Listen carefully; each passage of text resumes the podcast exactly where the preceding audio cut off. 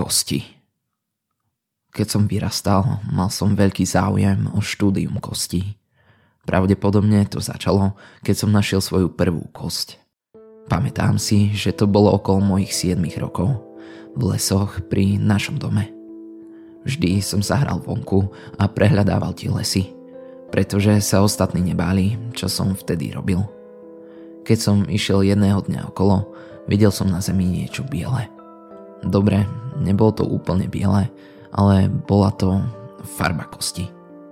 Ako náhle som sa dostal bližšie, videl som, že je to naozaj sná kosť. Nie nejaká zvieracia kosť, ale ozajstná ľudská kosť. Nebal som sa toho. Vlastne to bolo celkom super.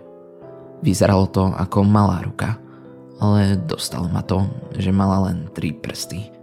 Vyzeralo to trochu nepodarene. Avšak myslel som, že to vyzerá vážne úžasne. Potom, čo som dobehol späť domov, nepovedal som o tom mame a schoval som ich do krabice pod moju postel. Neskončilo to tu. Na druhý deň som ich našiel viac. Našiel som ich v diere v lesoch a vyzerali ako predošle, čo som našiel. Jedna vyzerala ako ruka, ale zdalo sa, že má len dva prsty. Ďalšie vyzerali ako rebra alebo niečo také. Tie som tiež skryl pod moju postel. Moja matka sa začala báť. Myslím, že som ich mal schovať lepšie, pretože mama ich našla. Cítil som sa zle, že som jej robil starosti.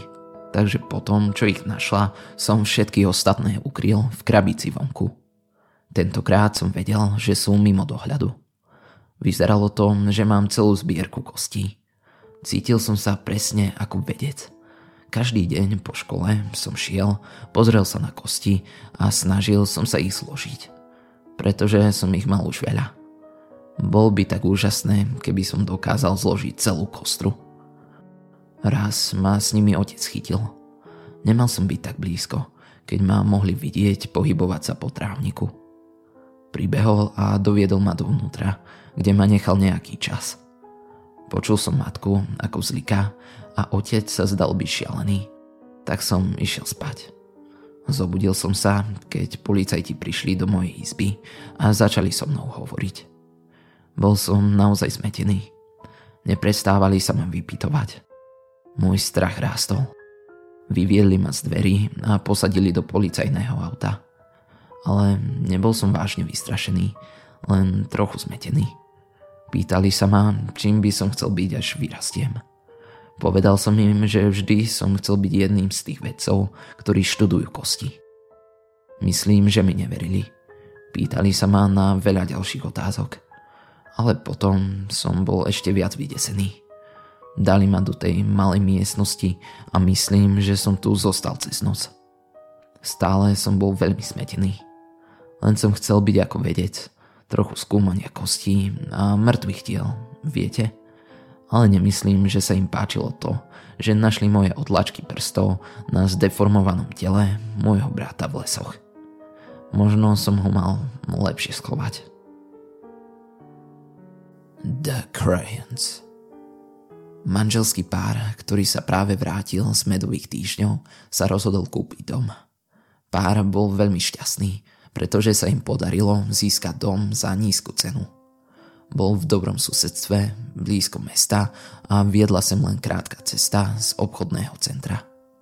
Jedného dňa išiel muž dole chodbou, keď si všimol červené pastelky ležiace na zemi.